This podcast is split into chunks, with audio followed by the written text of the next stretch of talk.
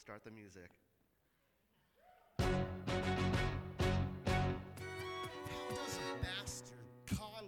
refugee minority, teach with authority, place a priority on those on the margins, charge and charge as a pariah, end up being the Savior and Messiah. In God we trust. Though we were dust, became one of us, nonplussed, in dealing with our lust, in dealing with our disgust, dealing with our lack of trust in centuries. He's been debated and discussed. And every day while they were going round the town by day, across the waves, they struggled and thought they drowned. Peter saw Jesus walk on water, say he was down. The brother was ready to die, but lie when he was found. The Pharisees came and the Reformation reigned. A man unrolled a scroll and he couldn't be contained. When central to the temple said this, fulfilled his claim. This started his campaign. They thought he was insane. Well, the word got around, went out to all of Galilee. People started asking, Yo, I think this is the prophecy. He's given life to everyone. He tried to do it silently. Does anybody know his name? What's your name, man? Jesus Christ of Nazareth.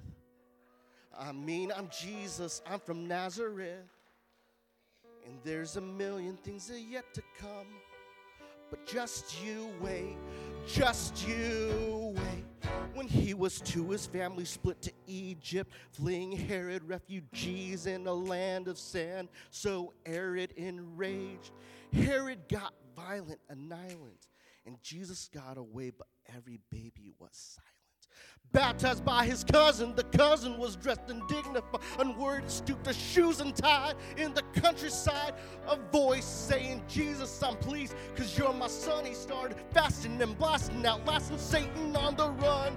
There would have been nothing left to do for one less resolute. He would have been shun and blinds and mutes, as well as those in prostitution. Started preaching, teaching, outreaching to the outcast, downtrodden, forgotten, oppressed, and downcast, searching for a woman bleeding, and he calls her daughter, turning over tables in the house of his father. At the top of his lungs, in the distance, you can hear, Repent, for the kingdom of God is near.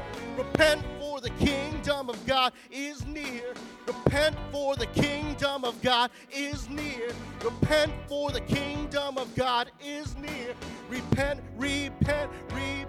Repent, Jesus Christ of Nazareth. Have waited centuries for you. You can never back down, always learn to take your time. Oh, Jesus Christ of Nazareth, we have waited anxiously for you. Will they know why it is you came? To take away all our sin and shame. The world will never standing on a mountain now. See if you can hear him. Even this tax collector's trying to get near him. His enemies destroyed his life, but everyone will fear him.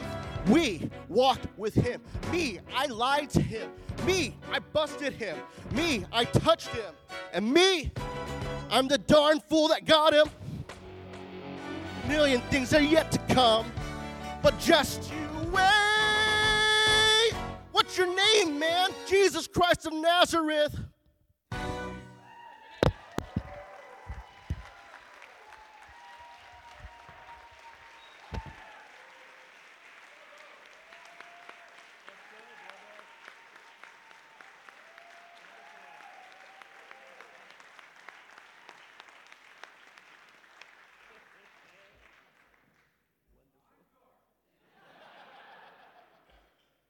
Spanish service and you'll get it then. Just kidding. Um, I'll say this. I remember a couple years ago when my roommate told me about the hot ticket item on Broadway. He said that every, so, every show was sold out, that every ticket was about, you know, hundreds of dollars and they were impossible to get. And so, you know, I started asking him, so what is it? What's it called? What's it about? And he said, Hamilton. It's about Alexander Hamilton. And I was utterly confused. Immediately, what came to my mind was that Got Milk commercial when someone has a $10,000 question and he has a sandwich in his mouth, and the question is, Who shot Alexander Hamilton? And the guy's like, Aaron Burr. And he's like, Where's the milk? Where's the milk? I just wondered to myself, how can there be a compelling Broadway musical that's the blockbuster of the year about Alexander Hamilton? And, you know, my friend told me it was about hip hop and rap and all the choreography. And later, my friends were obsessed with it, listening to the album nonstop. But every time they suggested for me to listen, I would just say, uh, no, it's, it's okay. Um, I've seen musicals before. You know, I'd rather experience it fresh when I see it for the first time myself. But then I remember a karaoke night when I was at an InterVarsity National Staff Conference my colleagues performed the opening number, very similar to what I just did. And I was utterly amazed. The music, the rhymes, the lyrics, they were so crisp and witty. But not only that, Alexander Hamilton had this compelling story. You see, he was an orphan, he was an immigrant from the Caribbean, and then, literally, with just his resourcefulness and his writing and his brilliance, he climbed his way into college, was a leader in the Revolutionary War, and then he became a founding father of this country and Secretary of Treasury. You know, it wasn't long after until I started listening to the soundtrack over and over again. And I actually bought his 800 page biography, read it all. And the, I'll just say this the musical just scratched the surface of his life. And I was just like obsessed with everything Hamilton at that point. I even got to see the musical at the Pantages uh, with my family. But then I thought to myself, you know who also is a very compelling character? Jesus Christ. And if you look at his biography, there are so many incredible aspects to his story, and there are also many labels that could be attached to him. You know, he was a child born out of wedlock. He was a convicted felon that got the death sentence. He was a political refugee fleeing a murderous dictator. His statements and reputation portrayed him as a religious and political radical. But at the same time, he performed all these miracles and healings, did these teachings. And if we're honest about it, he tried to be quiet about him, but his reputation preceded itself. So then I thought, if a song like this could draw me into the character of Alexander Hamilton, could I use it in the same way for Jesus? And I also thought that this was a perfect introduction for today's passage. As we've been following the life of Jesus through the Gospel of Luke, we've gone through all these various stages of his life his birth, his baptism and temptations, his proclamation of Isaiah in the temple, and then people wanting to throw him off a cliff. We see the beginnings of his ministry and reaching out to the marginalized. And now we come to chapter 5 with the calling of his first disciples. And today's message is titled Sent to, or Called to What? And to be honest, it could be easily titled Called by Who? Um, but let's look at the first section of this passage. So, Luke chapter 5, starting at verse, it reads One day, as Jesus was standing by the lake of Gennesaret, listening to the word of God. He saw at the water's edge two boats, left there by the fishermen who were washing their nets. He got into one of the boats, the one belonging to Simon, and he asked him to put out a little from shore. Then he sat down and taught the people from the boat. So it seems like an ordinary day. Jesus out by the lake, has his following, doing his teachings, and there's some fishermen doing their own thing a detail that almost seems periphery. And then Jesus does something unexpected. He gets into the boat, Simon, if he can put it out a little. Now, if I'm Simon, I'm probably just focused on getting my work done and don't really want to be bothered. It's like, Jesus, you do your teaching thing, I'll do my fishing thing. Um, it'll just be background noise. But here's the interesting thing Jesus actually invades his space. The passage doesn't say that Jesus, if he asks for permission or anything, it just says that he gets into the boat. The thing he does ask is, hey, can you put the boat out a little? And from a practical teaching standpoint, this actually makes a lot of sense. Depending on the size of the crowd, that's following Jesus right now, he can only talk so loud before he starts losing people and can't get to that volume. But when he's put out at the lake, it actually creates a natural amphitheater with the water there, with the hills around, and so he could project even louder to this crowd of people if he's out on the boat. So, why is Simon okay with this? And the passage doesn't really say, but from the previous passage, we see that Simon actually knows Jesus. Jesus went to his house and actually healed his mother in law of a fever. And so maybe Simon is thinking to himself, you know, Jesus, you did me good before, so sure, I'll do you this favor. You can get in my boat, I'll push it out so that you can do your teaching thing um, while I get back to my work with my nets. And maybe it might be a little imposing, Jesus coming into your space, maybe a distraction from his work, but you know, he can still get back to it while Jesus does his thing. And so this brings me to my first point from this passage that sometimes Jesus invades our space.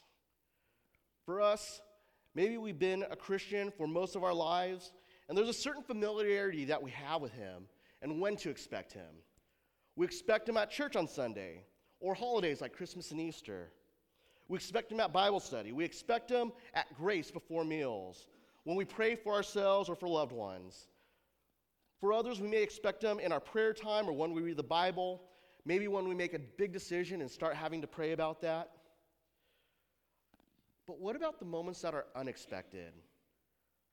The spaces where we don't think we're going to encounter Jesus. The spaces that, that's work time, or fun time, or errand time, or family time, or even me time. When Jesus invades that space, how do we respond?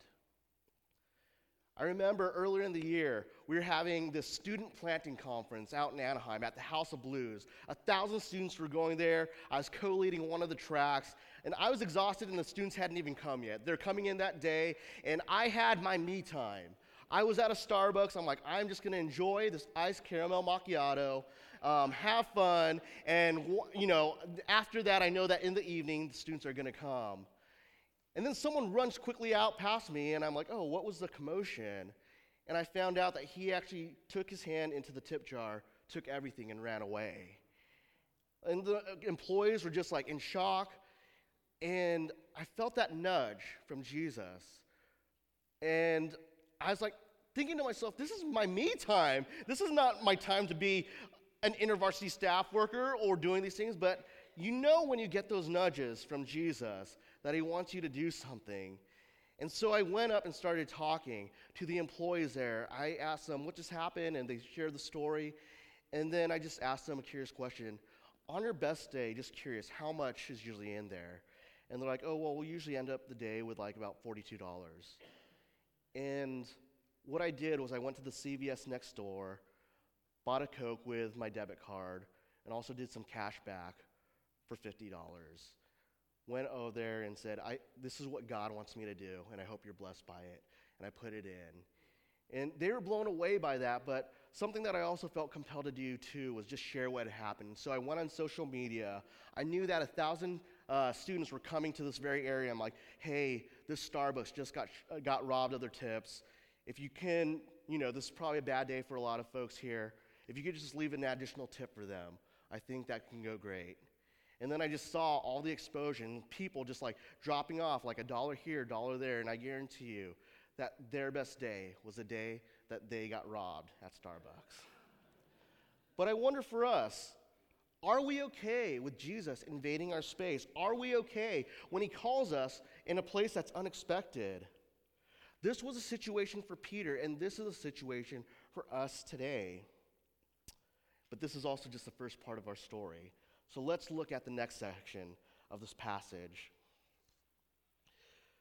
When Jesus had finished speaking, he said to Simon, Put out into deep water and let down the nets for a catch. Simon answered, Master, we've worked hard all night and haven't caught anything. But because you say so, I will let down the nets. And I want to point out here that Jesus isn't just invading Simon's space anymore, he's actually interrupting him.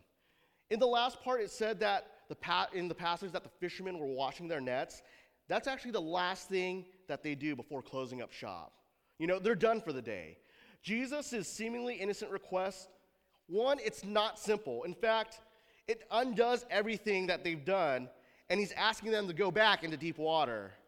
Uh, for those of you who have worked retail, you probably know this feeling. You're ready to close up, you've cleaned up, you've mopped up, all the supplies are away, and then one minute before you're supposed to close, a customer walks in. You're like, oh, do I really have to right now? Secondly, is this Jesus' request, it's actually not practical at all. Whereas the other one, it creates this amphitheater of amplifying his voice, this doesn't make sense. You see, fishermen know the best time for fishing in the deep water is actually during the night, which is what they'd been doing the whole time. You can even hear the reluctance in Simon's voice. After all, he is an experienced fisherman. He knows what he's doing. He was probably trained by his father since childhood, and now he's taking fisher, fishing advice from a rabbi? This doesn't make sense, and it doesn't seem fair. They had been working all night and had nothing to show for it, and now Jesus is saying, Oh, yeah, put in another hour of work. But he does it anyway because Jesus says so. Now, here's the interesting thing when Simon calls a master, it's a simple term of respect, but I'll come a little bit back to that. And one thing that I do want to point out, and I find very interesting Jesus is teaching this crowd this entire time, but then everything that he said is not written down and recorded. Instead, what is recorded is a conversation that he has with Simon, the fisherman. And I would say that the equivalent of this today would be as if this sermon was not recorded. There's no podcast done. Instead, we recorded my conversation with the guys in the sound booth. But I wonder here if the lesson is that as important as church is, the teachings, the service, some of the most life changing interactions and moments actually come outside of it. By the way that Jesus interacts with us and how we respond. And now this brings me to my second point. Sometimes Jesus interrupts us. Doesn't just come into our space, but now he interrupts us in terms of we had a goal and now everything is changing. And maybe you know this feeling of being interrupted. You're working, it's Friday, you're ready to go home, and the boss comes up to you and says, Hey, Peter, what's happening? Yeah, I'm going to have to ask you come in on Saturday, too. I think there are many ways that our lives can also be interrupted when Jesus begins invading our space. Um, and one example I want to use actually um, so last month, uh, PPC held its finals cafe for college students. Um, there should be a picture coming up. And for the last few years, you know, what we do is we open up Trinity Center from noon to midnight. There's coffee, Wi Fi, plenty of study space, and folks from PPC volunteer to host. And in the evenings, they even bring food, they bring dinner for the students. And it's a great ministry. And so much so that this past one we had more students than usual. In fact, uh, we ran out of food, so John Belent actually had to go out and get like three emergency pizzas and became the hero for the night. Um, and, but I actually want to share a different story that happened a few years ago about someone who came to host, and I'll, I'll call her Diane. So Diane came during one of the afternoon sessions just to tidy up, straighten things up, and she asked my staff partner Ben if there was anything more she could do.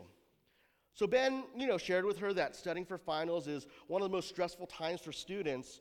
The food part meets the physical need, but if she wanted to meet a deeper need, she could approach students and ask if there was anything she could pray for. And the reality was Diane had never actually prayed for someone like this before in this context, so there was some hesitation at first, but she took a step forward and started praying for the closest student, um, talking with them, and then went to the next one and did the same thing.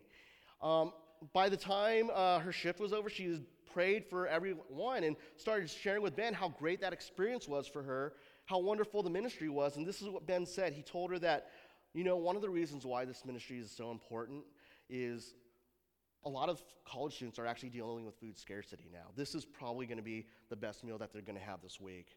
Um, and there's actually a study done by the Cal State system that approximately 20% of their students lack regular access to food.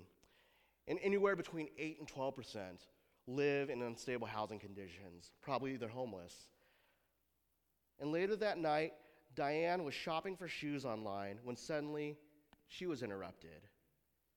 She got a nudge from God. Before she made her purchase, she remembered what Ben said about the students and their need. Instead of buying the shoes, she stopped and started writing personalized encouragement cards to each and every one of those students that she had the opportunity to pray for. And then she did something that reminds me of my grandma. She stuck in some money in each of the cards, the same amount that she was about to spend on shoes. And so I have a picture of that right here, one of the cards. And I'm thinking to myself, man, if I was a college student, I'd definitely come for that. Here's the interesting thing, though that this picture was taken by a student who posted it online on social media, shared a short testimony, what it meant to her, and the post got so much attention. Diane's influence actually went beyond just that room because students were willing to share what God was doing in their lives. For us, when Jesus invades our space, interrupts our lives, when we get these nudges from God, I ask again, how will we respond? And now let's close with the rest of the story, starting at verse 6. When they had done so, they caught such a large number of fish that their nets began to break. So they signaled to their partners in the other boats to come help them. They came and they filled both boats so full that they began to sink. When Simon Peter saw this, he fell at Jesus' feet and said, Go away from me, Lord. I am a sinful man. For he and all his companions were astonished at the catch of fish they had just taken. And so were James and John, the sons of Zebedee, Simon's partners. Then Jesus said to Simon, Don't be afraid. From now on, you will fish for people. So they pulled their boats up on shore, left everything, and followed him the word of the Lord.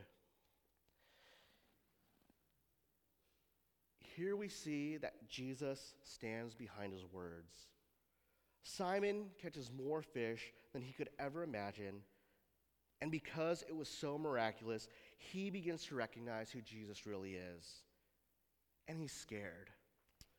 In the verse right before this, he calls Jesus Master, a sign of respect. But now we see a major shift. What is he calling him now? Lord. Not just a term of respect. In Greek, it's the word kurios, and it could mean one of three things. One, the owner of pos- or possessor. Uh, it's a great sign of reverence or respect. It could also be how a, a servant would treat their master. But then the third definition is simply this it's God, it's the Messiah. Which of these three definitions do you think Simon meant here? And do we see the difference between Simon's response when he sees Jesus as master, as boss, as someone who just deserves respect, versus when he sees him as Lord, as God, as the Messiah? First, he has a reluctance of going out and doing a deeper catch, but now we see that he is all in. He leaves everything and follows Jesus. And there are a couple things that I love about this call that Jesus gives to Simon, where he says, From now on, you will fish for people. The first thing I love is this the call is bigger than himself, it's more than just having your boat filled. And I think that on a personal level, our call to Jesus, it is more than us getting our fill. It is more than just making sure that our boats are full whether that is full bank accounts, a fulfillment, personal fulfillment of our goals, more than just the American dream or just crossing the finish line. It's even more than our own satisfaction in our personal spiritual lives. The call to Jesus is so much bigger than that. But even as a community, PPC's call, it is more than just ourselves. It is more than just having our boats filled. It's more than just people in the pews. It's more than just the activity on our campus and more than just abundance in our cash reserves or even our budgets. It is a call to deeper waters. It is a call to fish for people. It's a call to this community, a call to reach and disciple the next generation. The second thing I love about this, though, about this call is that Jesus relates it back to exactly who Simon is.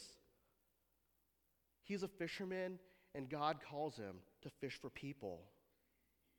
You see, when Jesus calls us, when he invades our space, when he interrupts our lives and our plans, he'll call us to take risks and step out of faith, but he also invites us in a way that is true to ourselves, true to the way that he created us. God can use our gifts and passions for his glory, for his call that he gives us. And I see this in many different ways. My dad was a music major at USC, and he was a high school band director at first, doing marching band and everything. He loves music, but then when he felt God's call, he left that job in order so that he can be a minister of worship in his local church. And he has loved his, his, his way of being able to participate in this for God's glory. I see this also in this church here. Andy Atherton, if he's here, he is a professional cook. He loves cooking. I always hear that he's listening or watching new food documentaries, but he doesn't just see it as his job. He sees it as his passion, as his gift. And I've seen it a number of times how he's used it to bless people at this church, whether it's cooking for yesterday's ping pong tournament or doing the mashed potatoes for the Food for Finals Cafe. There are ways that God wants to use our gifts and passions for his glory or for Roy, for all of his passions and gifts, for everything south of the border, from Venezuela to Mexico. That's not only something to advance the kingdom over there, but I believe that his passion is brought here to reach Latinos in the local community. And that's why he participates in the Nueva Vida Bible study or participates in the Spanish worship service, is because God has created his heart that can flow in his kingdom here and now. For myself, I'm a fan of Weird Al Yankovic. I love his version of Michael Jackson's Beat It that he turned to Eat It, where he plays the same music but changes the words. And you wonder, how could you use something strange like that?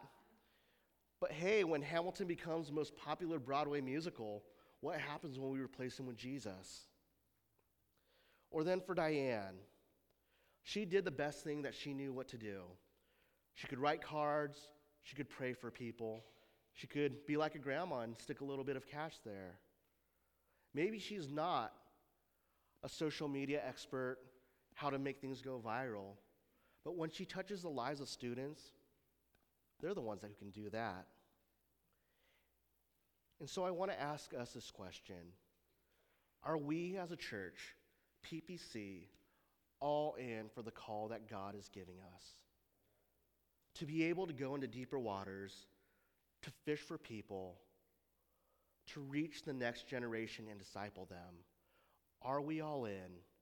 Are we ready to use our gifts and passions, not just sit on the sidelines or in the periphery, but be all in?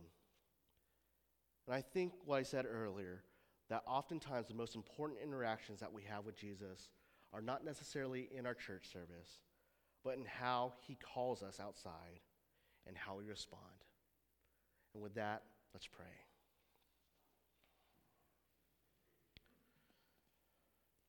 Jesus, you aren't just our boss, you aren't just our master. You are the Lord, God, Messiah, and Savior of all. And I pray that we remember that as we think about our call to you and also the call that you invite us into. You call us into deeper waters, you call us to fish for people. You're calling us as a congregation to reach this local community, to invest and disciple the next generation. And so, God, I pray that we would be people of faith, that we would be all in, that we would respond to you accordingly and trust that you actually have the best for us, that we actually become our best selves in following and surrendering everything to you. And we lift this up in the name of the Father.